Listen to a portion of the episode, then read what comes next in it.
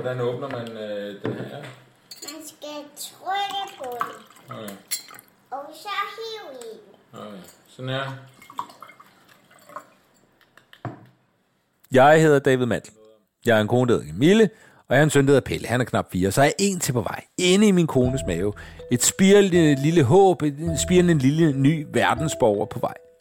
Og det er jo dejligt. Det hele er dejligt. Eller er det? Jeg ved det faktisk ikke. For hvordan ser fremtiden ud? Det kan jeg bruge ret lang tid på at spekulere over. Og nogle gange, så bliver jeg meget nervøs, nærmest angst, lægger mig i fosterstilling i min sofa, og bare frygter alt, hvad der sker. Andre gange, så er jeg super optimistisk og tænker, prøv at høre, vi har aldrig haft det bedre, end vi har lige nu.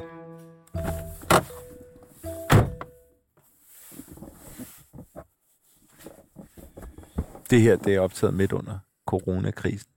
Så jeg satte mig ned i mit bil, øh, for ligesom at undgå at være sammen med andre mennesker. Men også fordi jeg rigtig godt kan lide at være i min bil. Jeg kan godt lide at, at, at køre. Jeg kan godt lide den måde, jeg kan lade tankerne flyde, når jeg kører bil alene. Jeg kan rigtig godt lide at samtale med andre i biler også. Og alt det her med at tænke over fremtiden, jamen der er bilen bare et godt sted ligesom at få, få gang i alle de her tanker. Og altså, hvad skal der ske?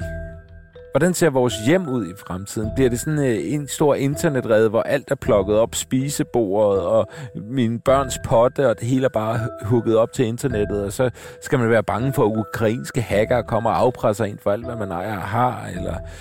Og hvad med samfundet? Vores gode, dejlige, vestlige samfund? Er kapitalismen ved at kapitulere? Er det Roms sidste dage? Er imperiet ved at bryde sammen?